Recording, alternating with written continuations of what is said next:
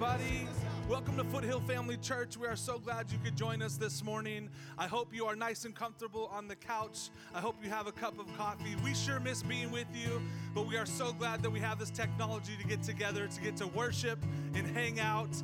Uh, we have fun here, so have fun when we worship our Heavenly Father. Go ahead and hit share on the button below, or even start a watch party and invite your friends. Let's spread the word around the globe this morning. Amen.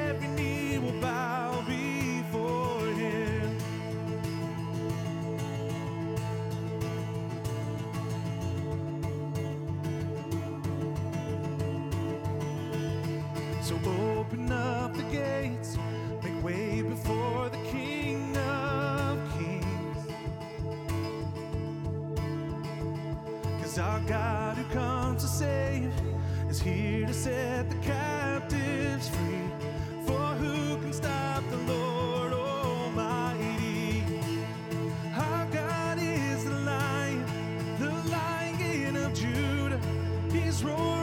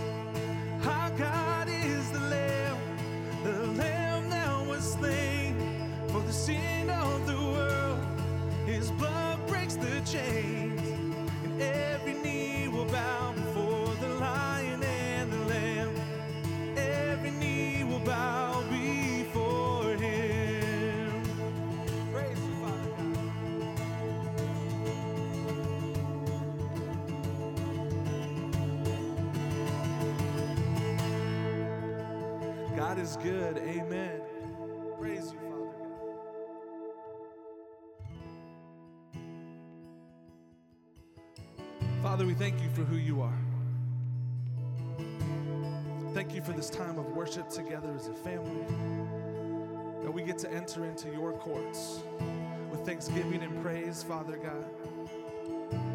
We come to you this morning. We love you, Father. be glorified and magnified in each place represented here.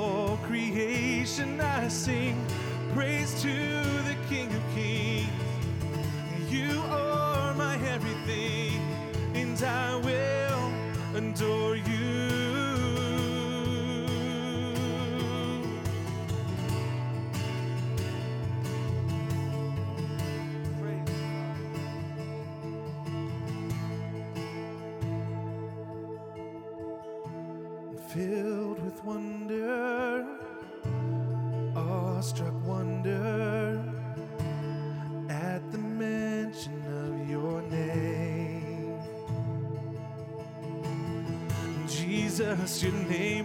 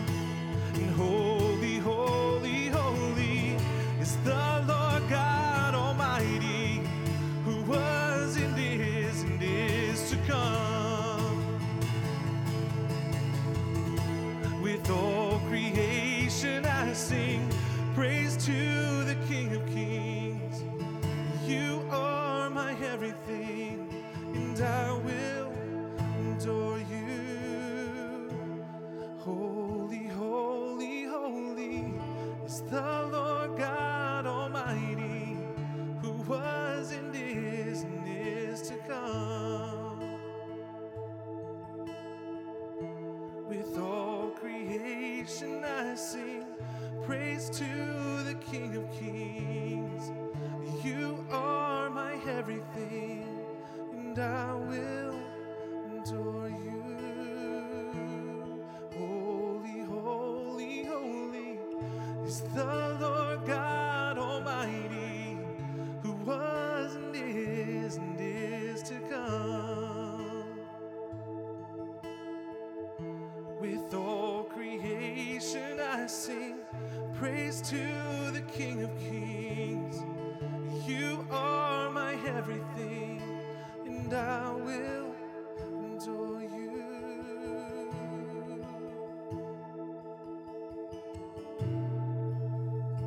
Lord, we worship you today.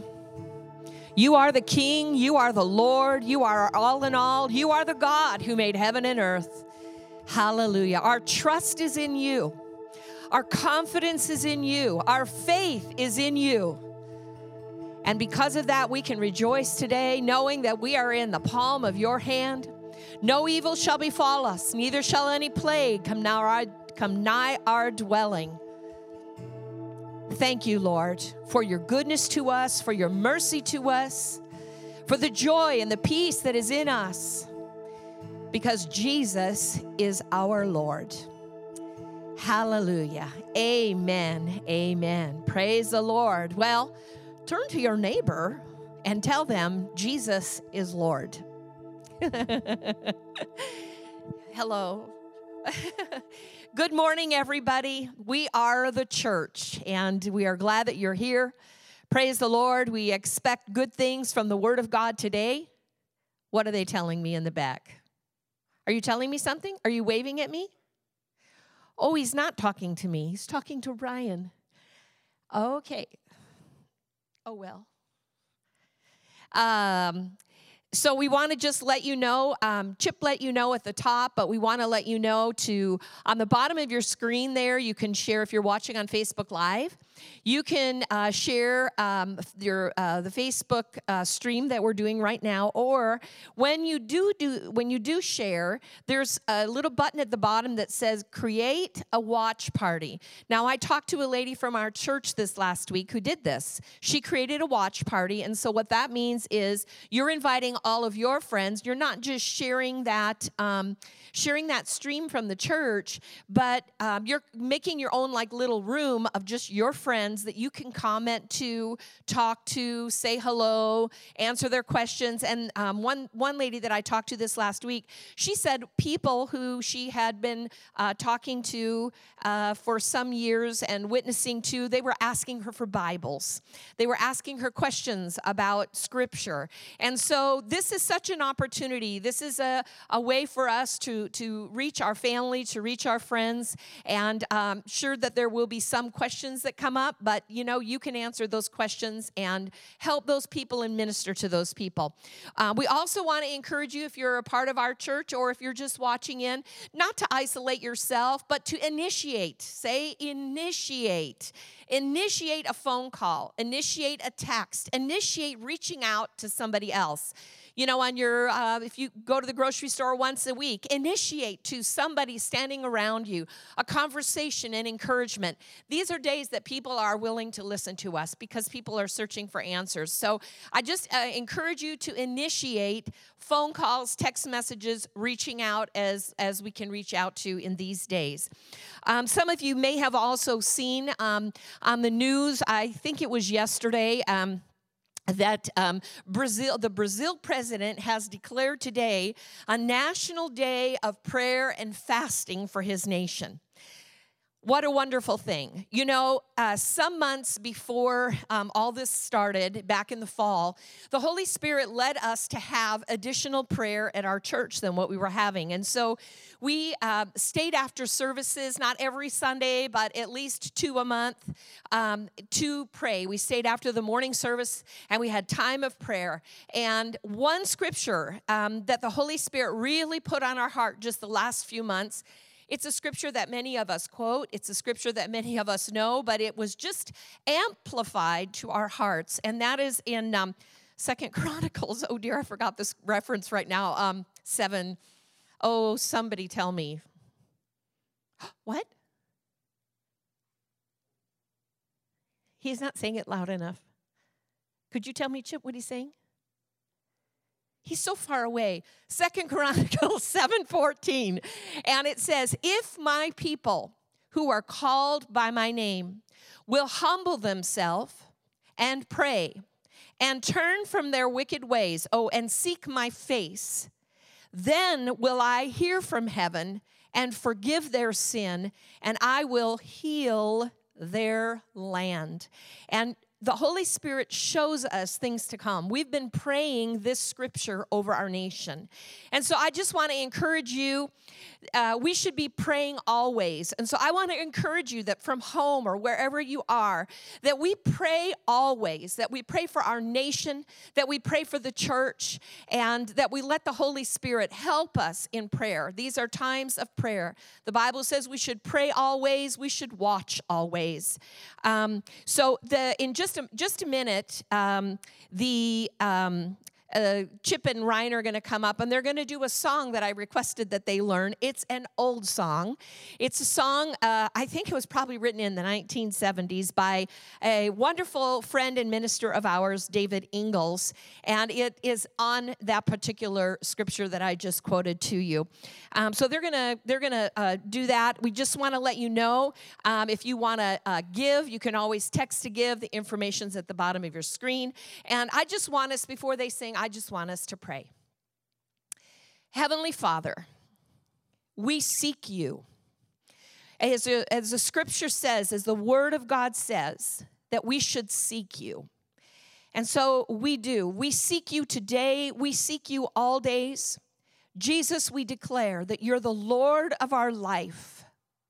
We declare that we turn our hearts toward you. And we thank you, Lord, that in our church family, those who are watching, those who are, are listening to us, we thank you, Lord, that the peace of God reigns in our homes. We thank you, Lord, for divine protection. You have promised it to us. In Psalm 91, you have promised us that no evil will befall us, nor plague come near our dwelling, and it shall not take hold of us. In Jesus' name. Lord, we thank you for divine provision, divine provision for our church family. That uh, you will uh, uh, supernaturally cause work, finances, and whatever is needed. You take care of your own. I've never seen the righteous forsaken or his seed begging bread. Thank you. Thank you that, that we are in that place. But Lord, we pray now today. We pray for our nation and we pray for the nations of the world. We pray, Father, that there would be a turn, that hearts would turn toward you. Even believers who don't recognize where they are in their commitment and in their place with you. They don't see clearly. We pray, Lord, that you would open eyes that they would see, that they would see the, the uh, things that they need to uh, change and the, and, and the adjustments and the course corrections that they need to make in their lives. Hallelujah. Lord, we pray that the glory of God would be seen upon the church we pray, dear Lord, that the rain of God, as we have been praying, that the rain of God would fall upon our nation, that the rain of God would fall upon this world like never before, that hearts would be open unto the gospel, that people would be hungry for God that Christians would be hungry for God, that even those who are atheists and even those who, who have mocked you, O Lord, it would see how such a small thing, how God is so great. God created, even as Pastor Mike preached, God created the world, and even such a tiny virus, a tiny thing that the eye cannot see, stops mankind. And yet, how much greater are you? Because you created it all. Hallelujah. So, Father, we do let the Holy Spirit work in our hearts. We examine our hearts and we seek your face. Hallelujah. In Jesus' name, amen.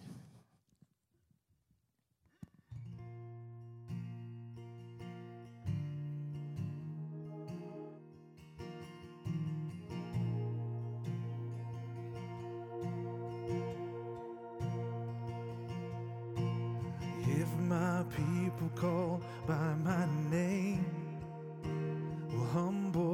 themselves and pray, I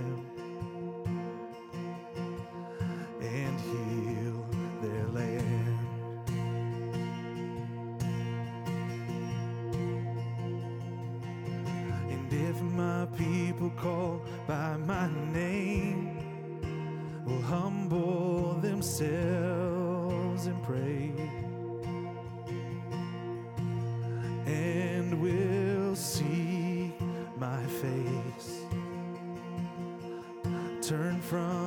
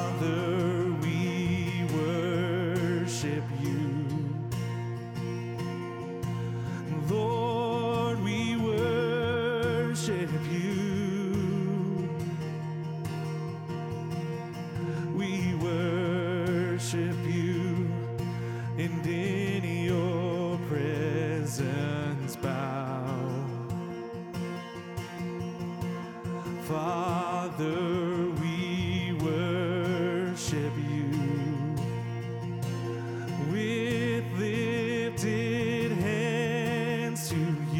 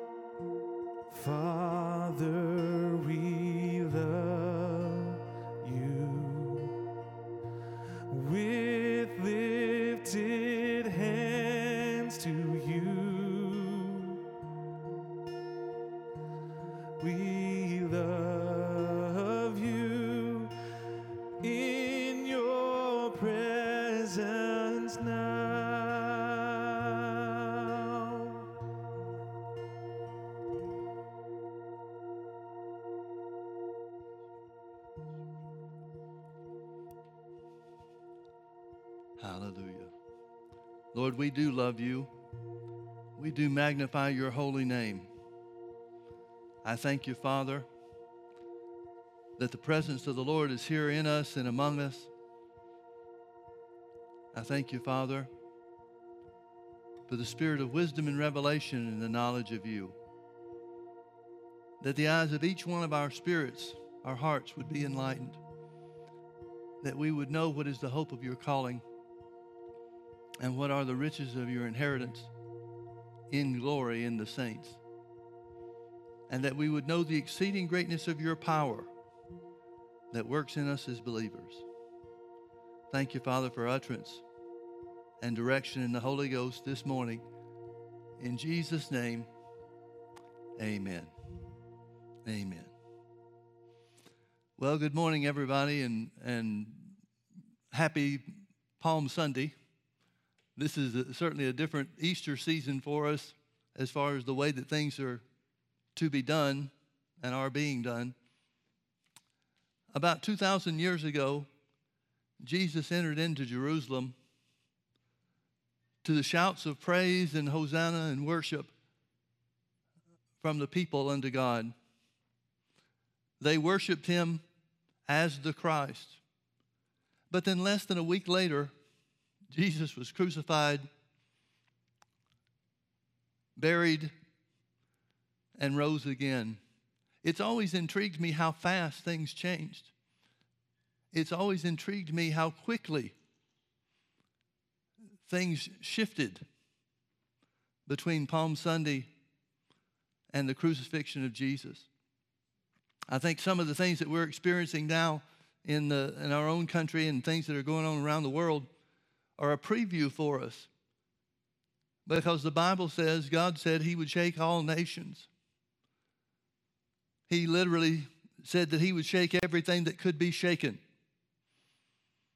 And we're seeing a glimpse of that, or a, at least a preview of that, even now in our own time. I want to start this morning in Matthew chapter 16, beginning in verse 13. When Jesus came into the coast of Caesarea Philippi, he asked his disciples, saying, Who do men say that I, the Son of Man, am? And they said, Some say that thou art John the Baptist, and some Elijah, and others Jeremiah or one of the prophets. But then Jesus said unto them, But who do you say I am? And Simon Peter answered and said, Thou art the Christ, the Son of the living God. And Jesus answered and said unto him, Blessed art thou, Simon Barjona, for flesh and blood has not revealed this unto thee, but my Father which is in heaven. And I say also unto thee that thou art Peter, and upon this rock I will build my church, and the gates of hell shall not prevail against it. The rock he's talking about being the foundation of the church is the knowledge that Jesus is the Christ, and certainly not Peter. Verse 19, and I will give unto thee the keys of the kingdom of heaven, and whatsoever thou shalt bind on earth shall be bound in heaven, and whatsoever thou shalt loose on earth shall be loosed in heaven. Then charged he his disciples that they should tell no man that he was Jesus the Christ. You know, I used to think that Jesus sent the disciples out to convince everybody that he was the Christ, that he empowered them or anointed them with power over sickness and disease so that people would believe that he was the Christ. But here, as in other scriptures in the gospel revealed to us as well, it tells us that Jesus did not instruct his disciples to teach that he was the Christ. Now, I'm sure they, as they were convinced of who he was, that leaked into some of their preaching and some of the ministry work that they were doing. If they were convinced that Jesus was the Christ, how could they not begin to tell people? But that wasn't the thing that Jesus commissioned them to do. This uh, experience, this thing in uh, Mark chapter, uh, Matthew chapter 16, was just a few days before Palm Sunday. It was just a few days before Jesus went to Jerusalem and entered in through the gates of the city of Jerusalem to great praise and fanfare and worship. Here, where Jesus is saying some of the first things that he ever said about the church.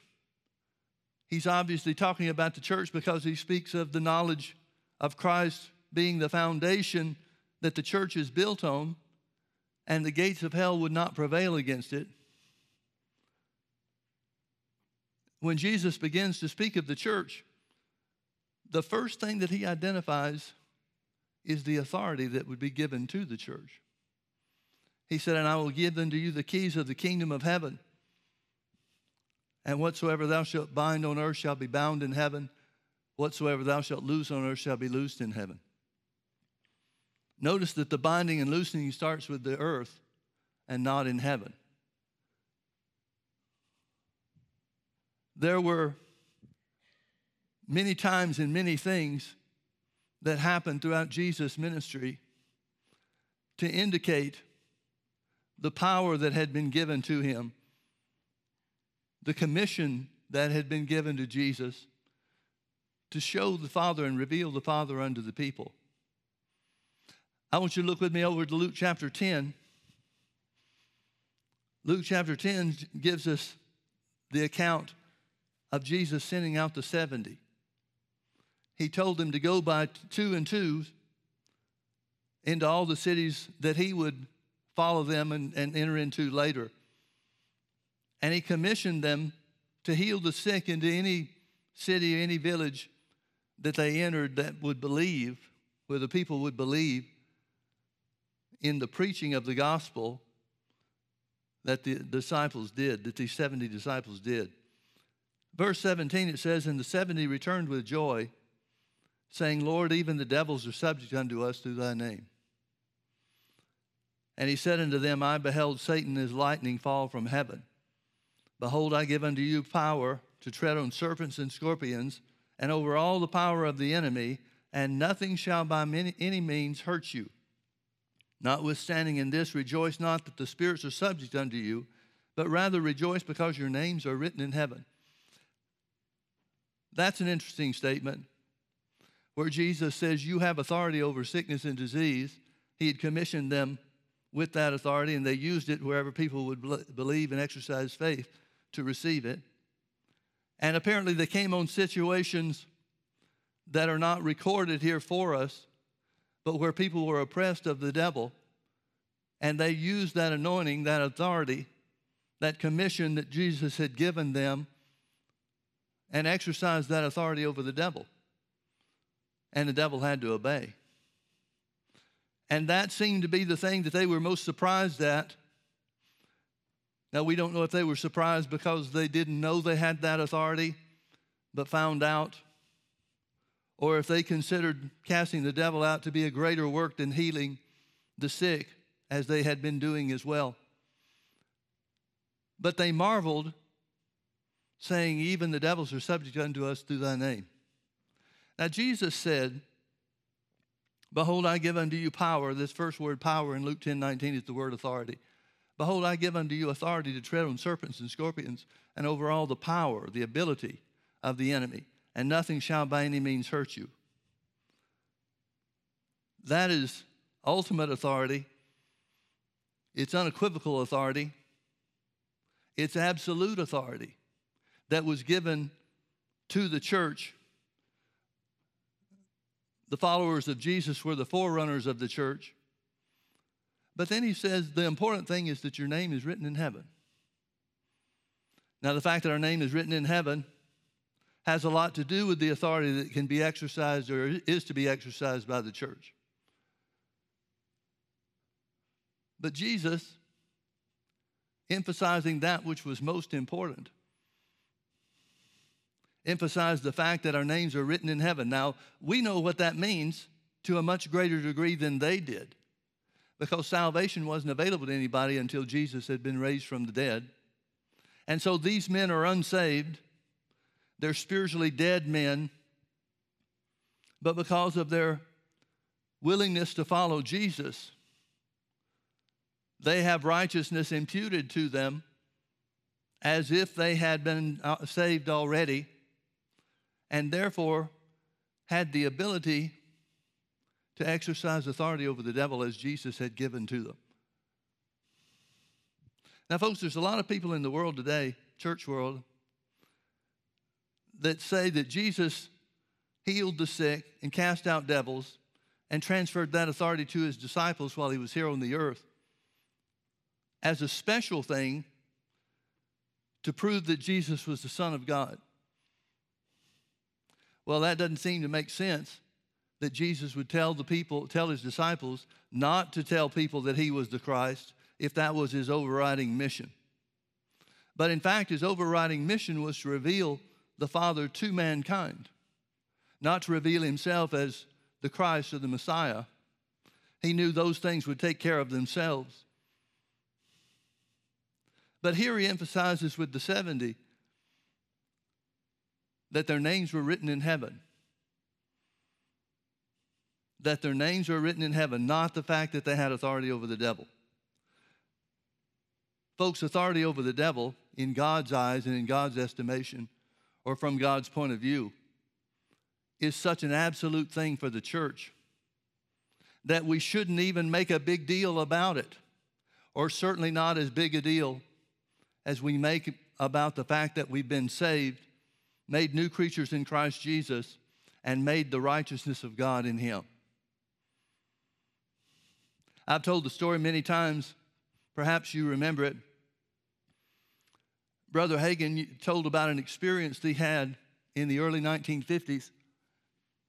He was in a church holding a, a several week meeting or revival and after the service one evening, he and the pastor were in the parsonage and they knelt down to pray. And suddenly Jesus appeared to Brother Hagin. And he spoke to him. Brother Hagin said the vision lasted for about an hour and a half. And he spoke to him and said, From this time forward, that which is spoken of in my word as the discerning of spirit shall operate in your life and ministry when you're in the spirit. And as a result of that, Jesus told Brother Hagin, I'm going to teach you about devils, demons, and evil spirits. Well, toward the end of the vision, Brother Hagin said that there was a, an evil spirit that showed up and appeared between Jesus and Brother Hagin and started making a lot of noise so that Brother Hagin couldn't hear everything Jesus was saying. He heard that Jesus was continuing to talk, but he couldn't make out any of the words that he was saying to him. And he began to emit this smoke or fog to where Brother Hagin couldn't see Jesus any longer. Brother Hagin said that he was almost panicked because he's thinking, why is Jesus letting this happen?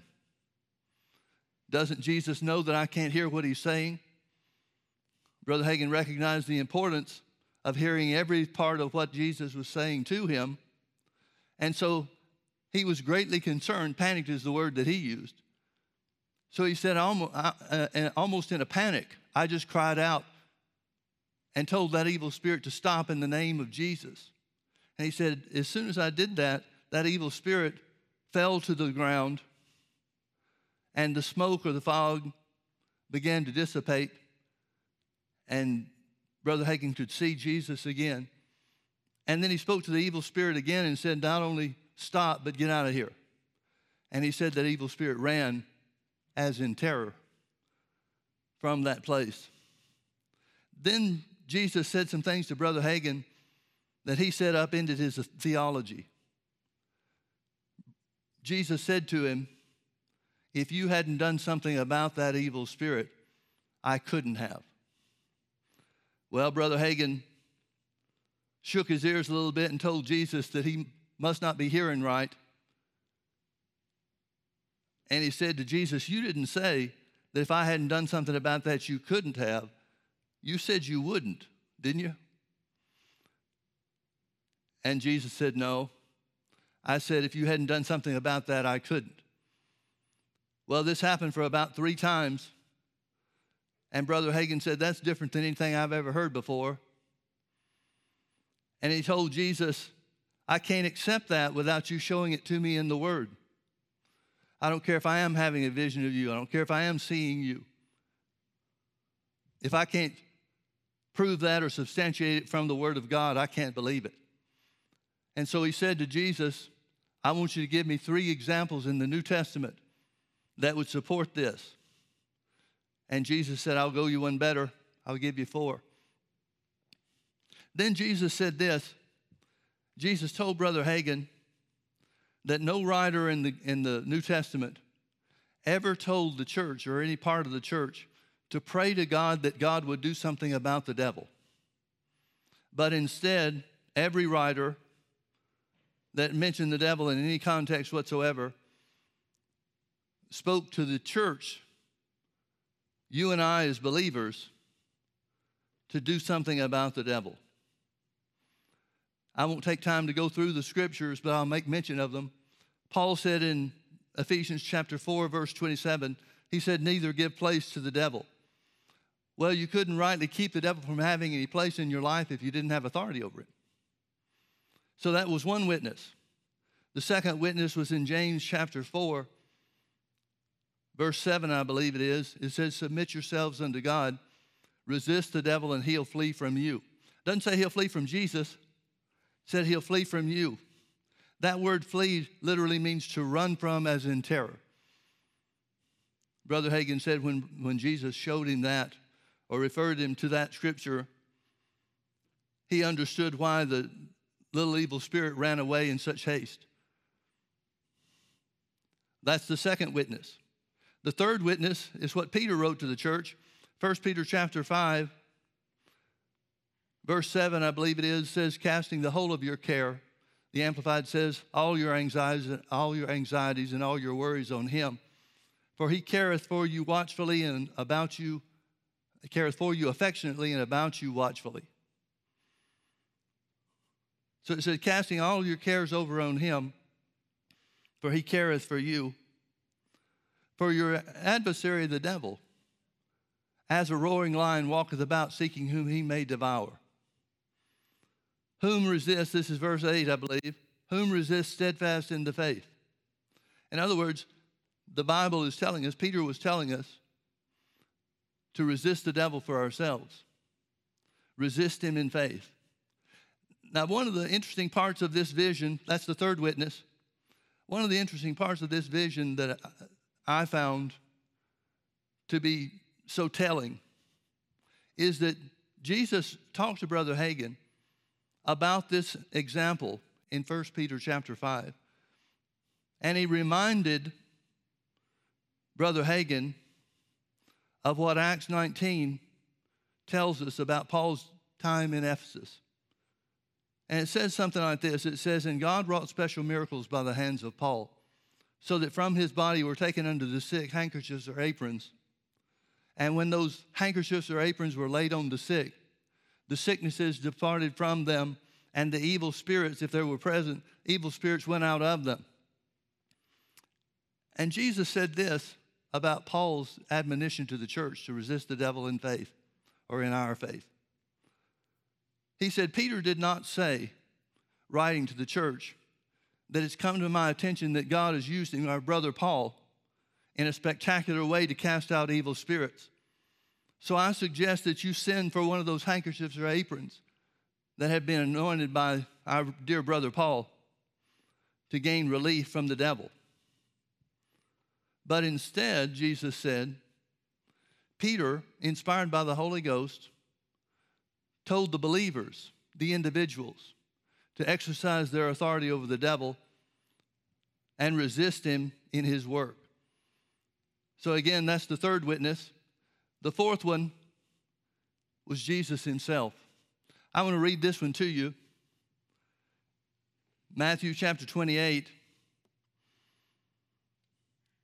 At Jesus' resurrection, Jesus came and spoke unto the disciples, saying, All power is given unto me in heaven and earth. That word power is not the word ability, it's the word authority. All authority is given unto me in heaven and earth. Now, folks, think about what that means. We'll read some of the rest of what he says too.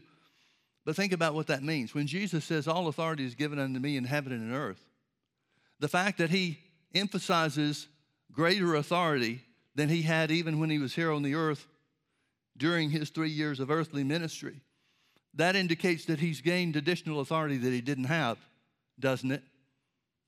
Why would he say, All authority is given unto me in heaven and earth, if he had all authority in heaven and earth when he was here? When Jesus appeared to John on the Isle of Patmos and revealed to him that which we know of in, in, in, our Bibles as the book of Revelation. Right at the appearing of Jesus, Jesus identified himself as the Alpha and the Omega, the beginning and the end, the one who was alive and then died and then rose again. And then he said, And I have the keys of hell and death. Well, apparently he didn't have those when he was here on the earth. And so, by the resurrection of Jesus, the expending of the power of God that caused Jesus to be raised from the dead and set at his own right hand in the heavenly places, this authority was given unto him. All authority was given unto him. Whatever he didn't have when he was here on the earth because of the law of spiritual death, the law of sin and death that came upon mankind and held him in bondage, whatever that was, was reverted and reversed. That authority was returned back to Jesus. Now, we could stop right there and say, well, yeah, there we go. We can see clearly that Jesus has authority. But what does that mean to us? Jesus said to Brother Hagin in this vision, When I appeared unto my disciples and said, All authority is given unto me in heaven and earth, I immediately delegated authority on the earth back to the church. Verse 19 Go ye therefore and teach all nations, baptizing them in the name of the Father and of the Son and the Holy Ghost, teaching them to observe all things whatsoever I have commanded you, and lo, I am with you always, even unto the end of the world. Then Jesus combined that with what Mark chapter 16, verse 15 tells us same resurrection experience. But Mark chapter 16 goes into a little bit more detail. Verse 15, and Jesus said unto them, Go ye into all the world and preach the gospel to every creature. He that believeth and is baptized shall be saved, but he that believeth not shall be damned. And these signs shall follow them that believe in my name. Five things are mentioned here, but notice the first one is, In my name they shall cast out devils. Well, you couldn't cast the devil out if you didn't have authority over him. And so Jesus said, Here's the fourth witness. Jesus said, I immediately delegated authority on the earth back to my church.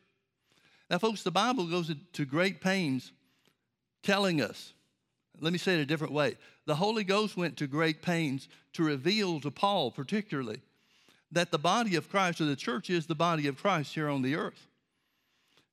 So when Jesus says, All authority is given unto me in heaven and earth, he has authority in heaven, but he's not here on the earth anymore. The church is, the body of Christ. Now, the Bible, again, makes a big deal out of, Jesus made a big deal out of the first scriptures that we looked at in Matthew chapter 16, where the first thing Jesus says about the church to the disciples is that the gates of hell would not prevail against it because Jesus is the Christ and the church would have and operate in authority. I give unto you the keys of the kingdom of heaven. And whatsoever thou shalt bind on earth shall be bound in heaven. Whatsoever thou shalt loose on earth shall be loosed in heaven. Folks, God wants us to know, Jesus wants us to know that the church has authority over the devil. The church has authority over all the power of the devil. Now, some would say that that authority rests in Jesus because of what we just read in Matthew chapter 28. But they would dispute or deny that the church has that same authority or that the church was given a place of authority that we see in the scripture that we have. But if that's the case, look at what we lost by the resurrection of Jesus. If that's the case, and people talk about this in line with healing the sick too, a lot of people will say Jesus healed the sick to prove he was the Son of God, and he gave that authority over sickness and disease to his disciples so that they could prove that he, Jesus was the Son of God too. But all those things passed away when the last apostle died. Folks, if that's the case, look at what we lost by Jesus coming to the earth. Because healing is very clearly identified in the blessing of Abraham. Galatians 3:13 says Christ has redeemed us from the curse of the law, being made a curse for us, for it is written, Cursed is everyone that hangeth on a tree. Verse 14 says that the, the blessing of Abraham might come on the Gentiles through faith, and that we might receive the promise of the Spirit.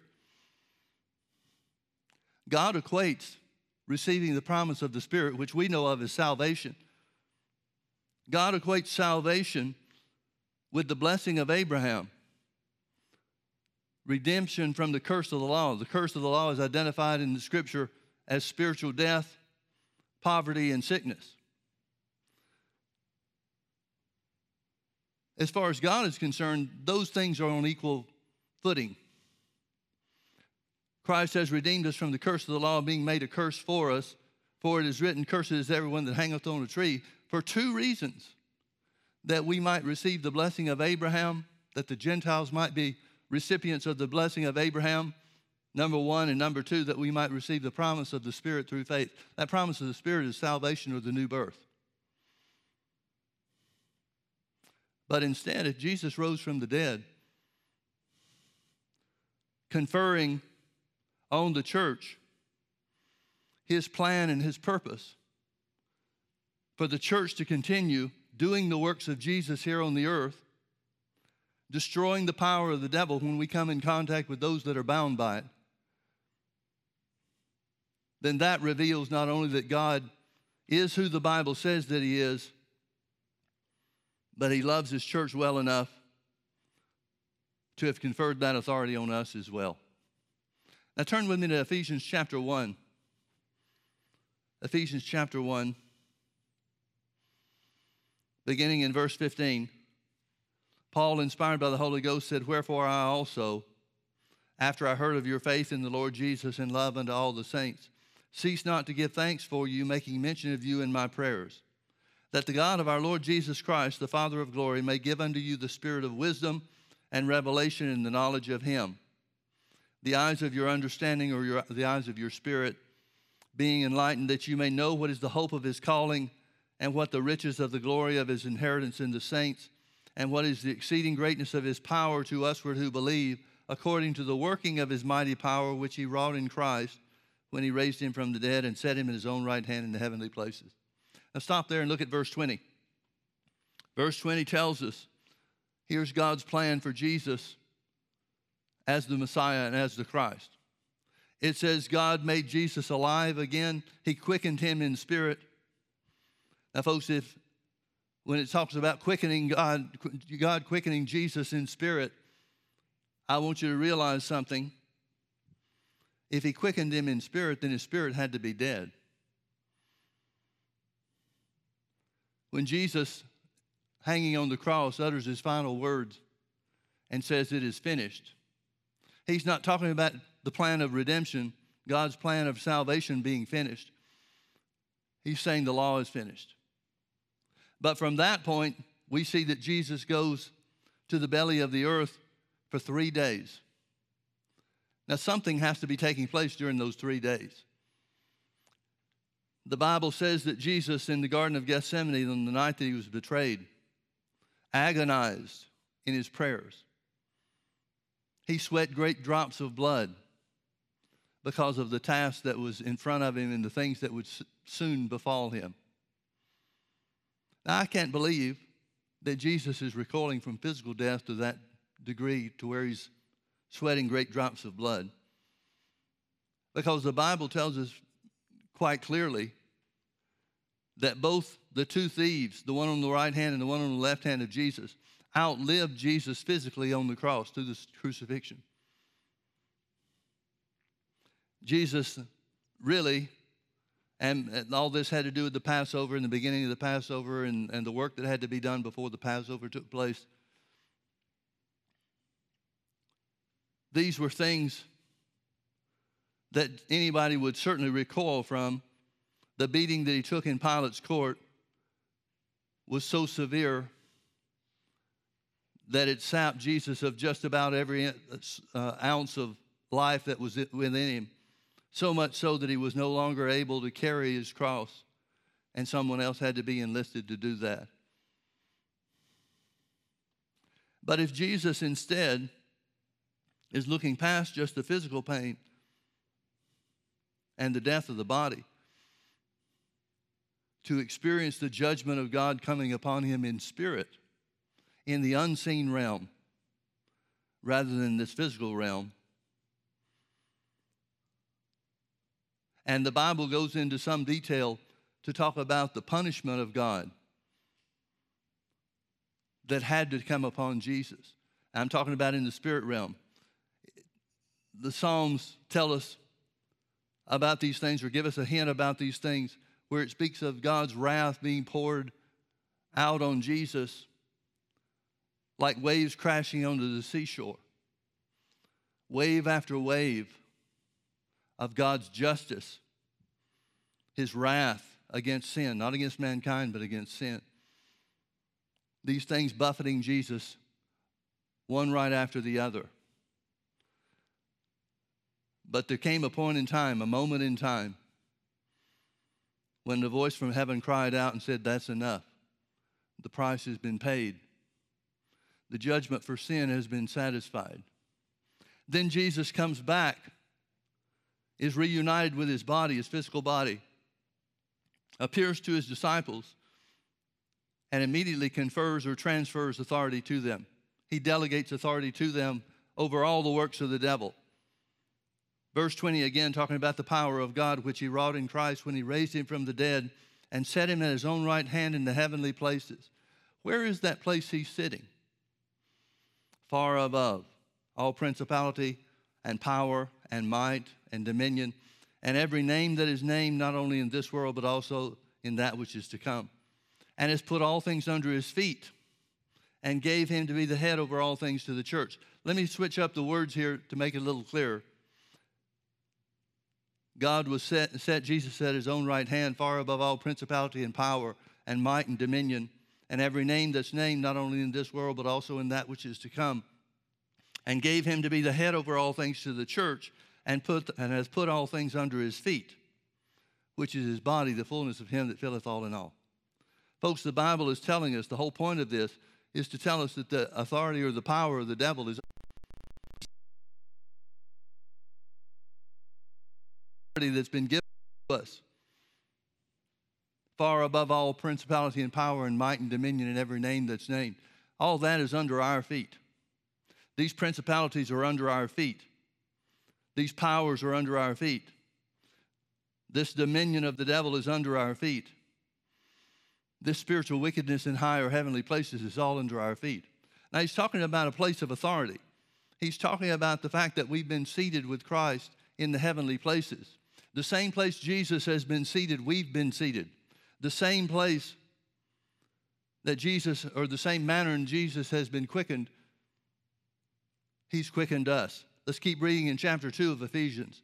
Verse 1 And you hath he quickened, who were dead in trespasses and sin, wherein in time past you walked according to the course of the world, according to the prince of the power of the air, the spirit that now worketh in the children of disobedience, talking about the unsaved among whom also we all had our conversation in times past in the lust of our flesh, fulfilling the desires of the flesh and the mind, and were by nature the children of wrath, even as others.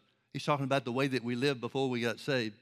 But God, who is rich in mercy, for his great love wherewith he loved us, even when we were dead in sins, hath he quickened us together by Christ, or with Christ.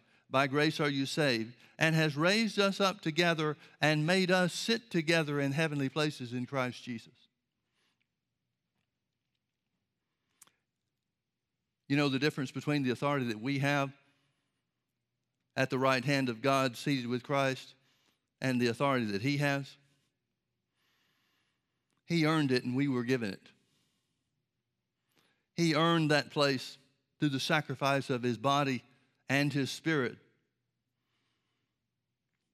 and then the life of God came back upon Jesus. As the Bible says, he was the firstborn among many brethren. He was the first one that was made a new creature by the power of God. And then we followed him right in. God has made a place for us, the church, to have authority over the devil. Now, when you talk about this authority over the devil, most people have nothing to equate that with or consider that beyond their own experience. Turn with me to Ephesians chapter 6. Ephesians chapter 6, in verse 10, Paul is finishing up this letter to the church, and he says, Finally, my brethren, be strong in the Lord and in the power of his might. Put on the whole armor of God that you may be able to stand against the wiles of the devil. This word wiles is the word traveling over. In other words, Paul tells us by the Holy Ghost, the Holy Ghost is faithful to show us that there's really only one road that the devil travels. There's only one weapon that he has against us, and that's the weapon of deceit.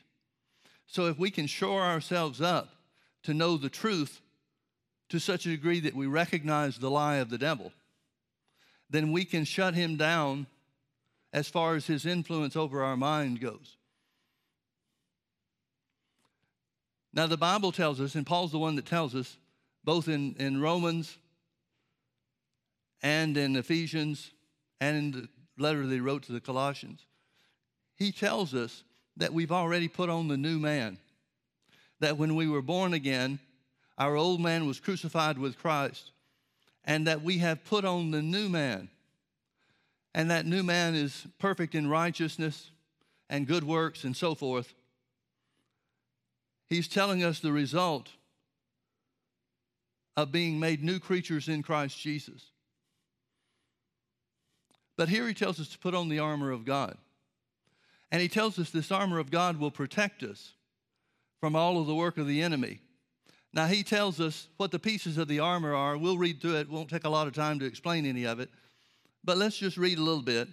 Put on the whole armor of God that you may be able to stand against the wiles of the devil.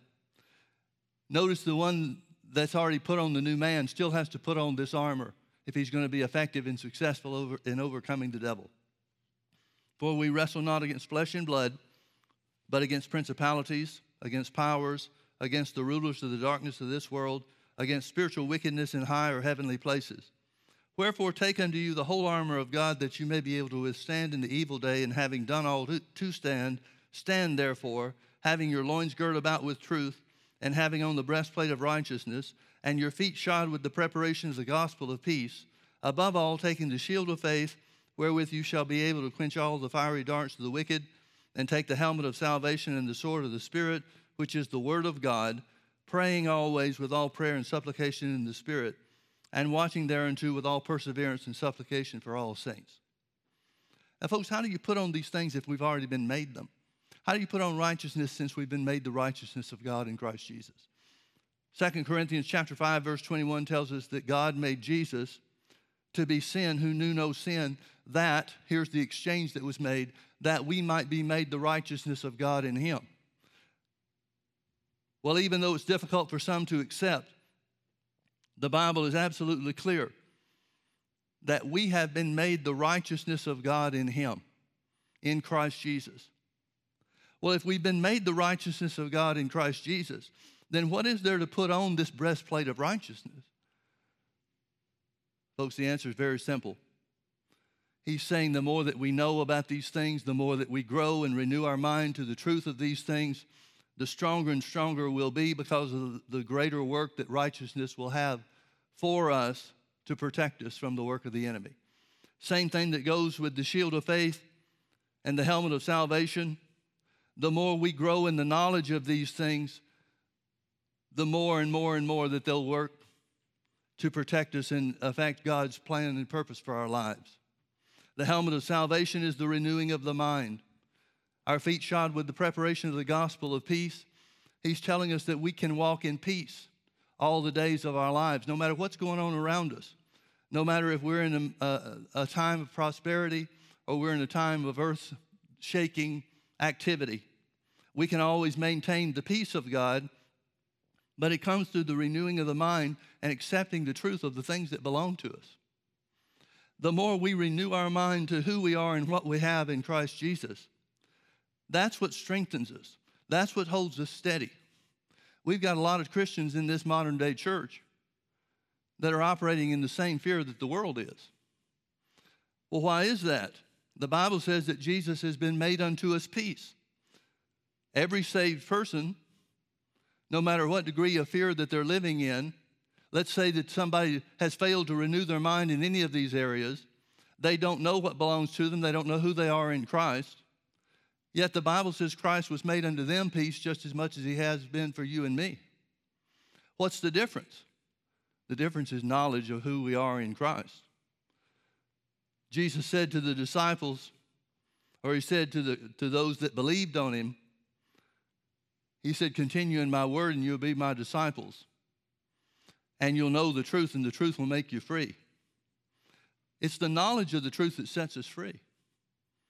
And there's only one source for that knowledge of the truth, and that's the Word of God. So the more and more that we learn about who we are in Christ, the more we confess who we are in Christ, the stronger and stronger that work of Christ becomes to us. I want to read something to you real quickly. Leave your finger here in Ephesians chapter 6. But I want to read something to you in Romans chapter, chapter 6 as well. Romans chapter 6.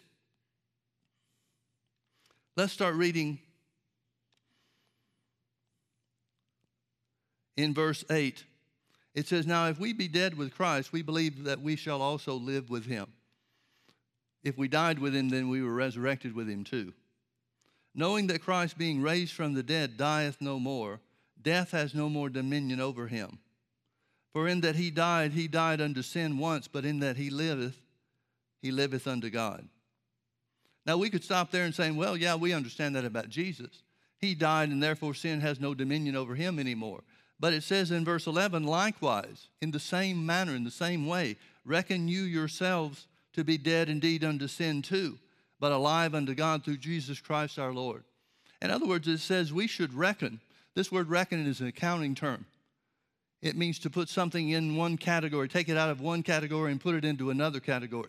It literally means to accept to be true that which is an established fact or reality.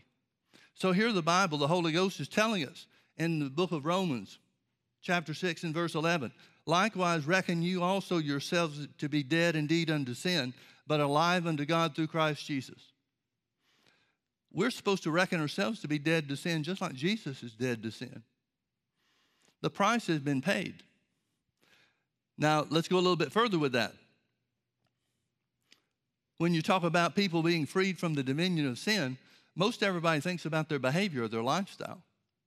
Most everybody gets to the point where the devil says, Well, that may be something God intended, but you know you're never going to get there because of the things that you've done. He's not talking about manner of life, he's not talking about behavior. He's talking about being freed from the law of sin and death. That's the whole purpose for Paul going into chapter 7 of the book of Romans, talking about his own struggle.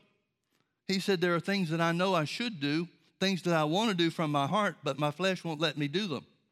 Then he says, There are things that my flesh wants to do that I know I shouldn't do, but I don't have the strength to keep my flesh from doing them. He's identifying that the freedom from the dominion of death doesn't come because of our actions, it doesn't come because of our willingness to change sinful behavior into righteous behavior. It comes from a revelation, a recognition, and understanding that Jesus is our righteousness that it was the work of Jesus that set us free. I'm going to keep reading in Romans chapter 6. Verse 12 says, Let not therefore sin reign in your mortal body, that you should obey it in the lust thereof. Neither yield ye your members as instruments of unrighteousness unto sin, but yield yourselves unto God as those that are alive from the dead, and your members as instruments of righteousness. Verse 14, here's one I want you to see. For sin shall not have dominion over you. For you are not under the law, but under grace. Sin shall not have dominion over you. Now, he's not just talking about behavior, he's not just talking about sinful activities.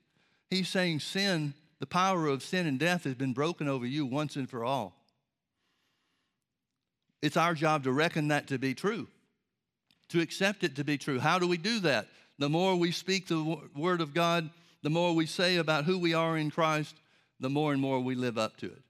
I remember when I first started confessing that I was the righteousness of God, I said it almost with fear and trembling because I was thinking about and focused on my behavior and the things that I'd done wrong, things that had disappointed God concerning, rather than looking at what Jesus had done. But I'm at the point now where the confession of Jesus being my righteousness is so second nature and has no bearing, nothing to do with the way that I live or whether I do the right or the wrong thing.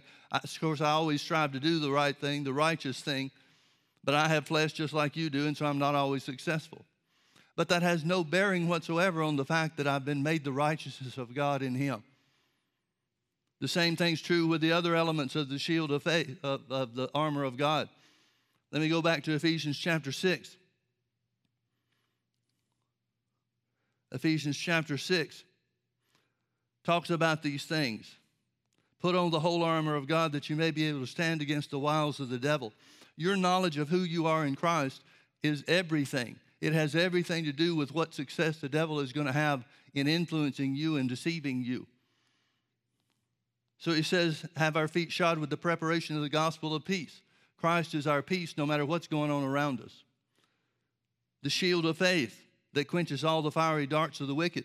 We need to say that our faith is strong in the word. We need to say what the Bible says about us concerning sickness and disease, for example. We need to say that Jesus took our infirmities and bore our sicknesses, and with his stripes we are healed. We need to confess those things, and the more we confess them, the more we build those things, those truths into our inner consciousness the stronger and stronger we become in those areas. The helmet of salvation, that's the renewing of the mind. We need to stay our mind is being renewed to the Word of God. The sword of the Spirit, which is the Word of God, we need to identify the Word of God not only as God's infallible Word, not only as the truth of the universe, but also as a weapon. It's the only offensive weapon that's in the list here.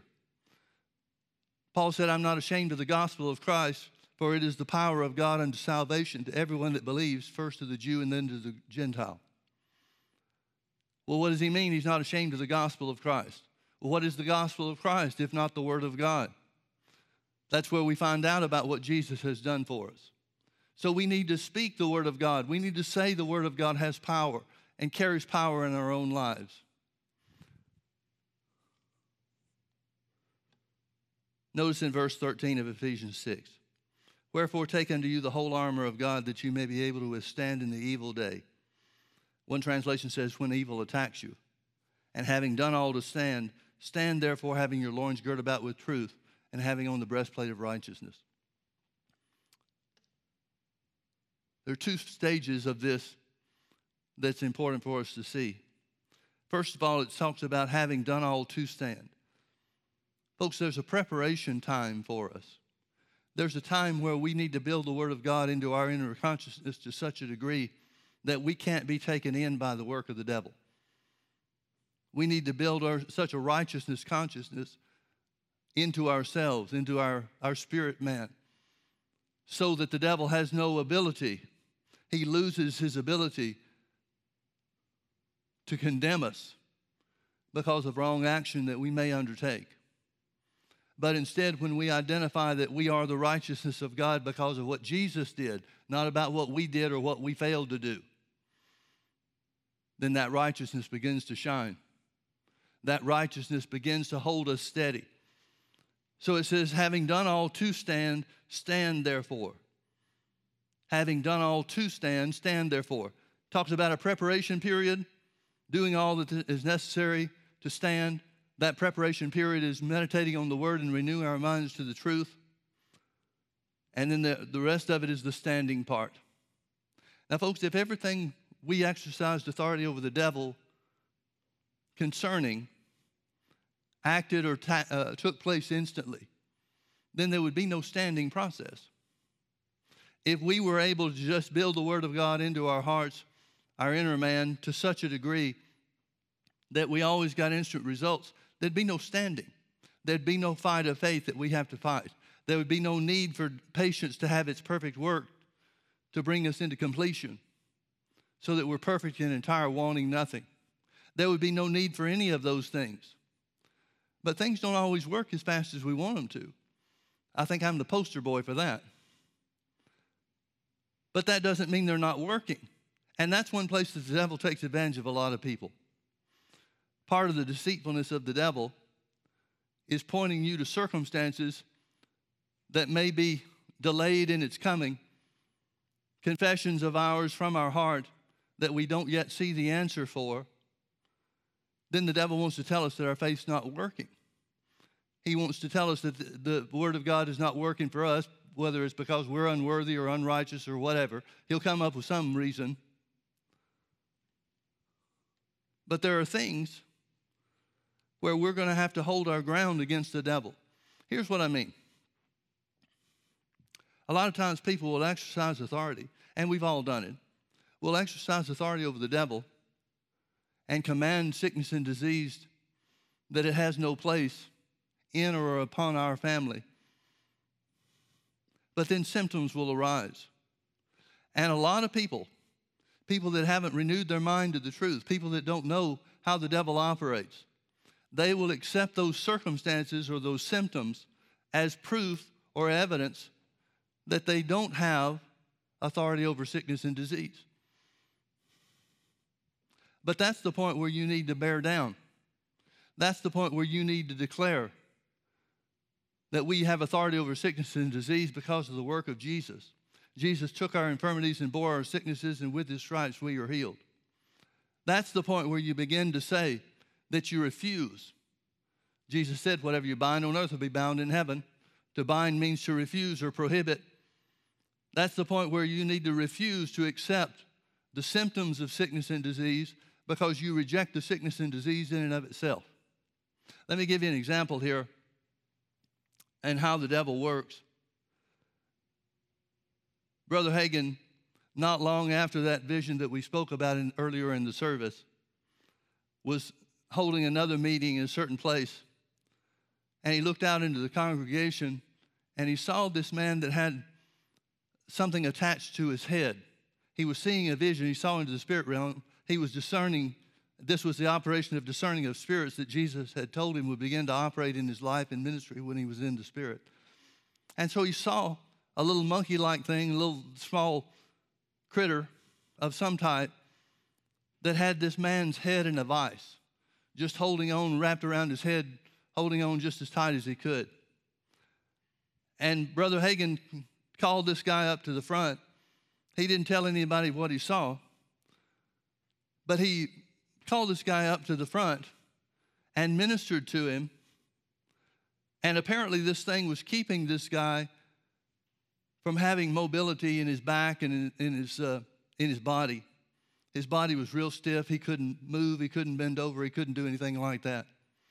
And so Brother Hagin brought this guy up to the front, laid hands on him, told this evil spirit to leave his body. And then he backed up and looked at the guy and he said, Now, see if you can touch your toes.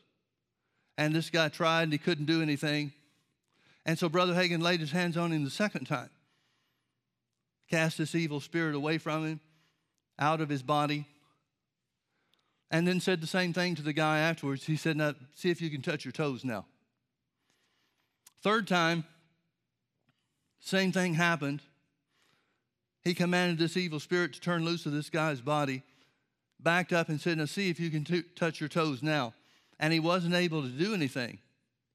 And so he said to this guy, just out of not knowing what else to do, he said, Well, you can go back to your seat. And so he comes back up onto the platform and he continues with his Bible lesson wherever he was before he saw this thing in the Spirit. But all the time he's talking to the Lord and he's saying, Lord, I don't understand this. You said that when I saw these evil spirits, they would obey me. And all of a sudden, Jesus appeared. This guy is continuing to shuffle himself back to the to his seat. And Jesus appeared right down where he was ministering to the other guy.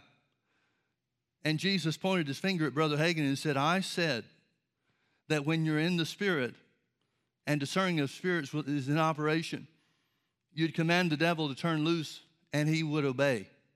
And Brother Hagin said, Lord, I did that. And he didn't obey. And he said, the Lord looked at him and he said it was like fire was coming out of his eyes and he stomped his foot on the floor and said, I said he would. And then instantly, Brother Hagin saw where he had missed it. So this fellow has shuffled himself back to his seat now, and Brother Hagin calls him back up. He says, No, come back up here. I've got to minister to you again. He did the same thing, laid his hands on this fellow's head, commanded this evil spirit to go from him, backed up, and this time, instead of saying, See if you can touch your toes, he said, In the name of Jesus, bend over and touch your toes and that man's body was completely loosed. He was free from that evil spirit that had departed from him, and he was restored to divine health. Now, what if Jesus hadn't appeared to Brother Hagin and corrected him and straightened him out? Brother Hagin would have thought that he was doing the right thing. He certainly saw that evil spirit in the spirit realm. Just as Jesus said it would work, it worked. But he was waiting for something else to happen rather than taking authority over the devil. Smith Wigglesworth talked about a situation where he and uh, some other people were waiting for a trolley, what we might call a bus nowadays, I guess. And he said there was a woman that came out of one of the apartment buildings behind them, close to the bus stop. And she comes walking down the road, and she's got this little bitty dog that's kind of nuzzling around at her, na- her ankles and that type of thing. And so she said, Now, honey, you're going to have to go back. I've got to catch the trolley. You'll have to go back home. And this little dog just kept following, kept circling around her ankles, doing like little dogs do, I guess. And finally, the bus started pulling up. She kept saying to honey, You got to go back home. You can't come with me. You got to go back home. And finally, the trolley pulled up, and the woman looked at the dog and stomped her foot real hard and said, Get! And Wigglesworth cried out without thinking. He said, That's how you got to do the devil. And, folks, that's the way that we have to deal with the devil in our own lives. You cannot give an inch. Where Paul said, Neither give place to the devil in Ephesians 4:27, we're the one that decides whether we give place to the devil. Our authority over the devil is absolute. Our authority over the devil is identified specifically and clearly. But whether or not we hold fast to that truth, whether or not we hold fast to that authority and refuse to give the devil any place, whether they've diagnosed somebody with sickness or not, whether symptoms are present or not, we have authority over the devil, and we and only we can exercise that authority to make it work and make it real in our own lives. Never give in an inch to the devil. James said, Resist the devil and he'll flee from you. He'll run from you as in terror. Peter said, Resist the devil who's operating as a roaring lion. He makes a lot of noise, but his teeth have been knocked out. Jesus spoiled principalities and powers and made a show of them openly. We have authority over the devil. We have authority.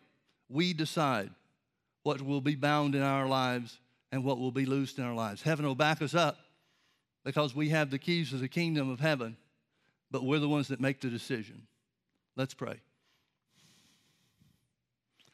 Father, we thank you for the wonderful plan of redemption that Jesus has consummated and completed for us. We thank you, Father, therefore, because our names are written down in the Lamb's book of life, we thank you that we have authority over the devil, over all of his power. Satan, we serve notice on you. We refuse to allow sickness and disease to be on our bodies. We refuse to allow any sickness or any disease to take hold of our flesh because Jesus took our infirmities and bore our sicknesses, and with his stripes we are healed. Sin has no more dominion over us in any respect, in any manner. For the law of the Spirit of life in Christ Jesus has made us free from the law of sin and death. Thank you, Lord Jesus, that you made us righteous by your righteousness and not of ourselves. Thank you that you were made to be sin for us who knew no sin, that we might be made the righteousness of God in you. Father, we thank you. We give you praise. We offer unto you the sacrifice of thanksgiving. We count it all joy, no matter what difficulty or situation we're in, what adversity we find ourselves. We thank you that there's no power that's greater than yours. And you gave us authority to walk in that power, to stand in that power, to resist the devil in the power of the name of Jesus. So we declare that we're free. We declare that we are healed from the top of our heads to the soles of our feet. We refuse to allow any trace of any symptom of sickness and disease to remain upon our flesh. In Jesus' precious name, amen. Amen. Well, folks, thank you so much for being here with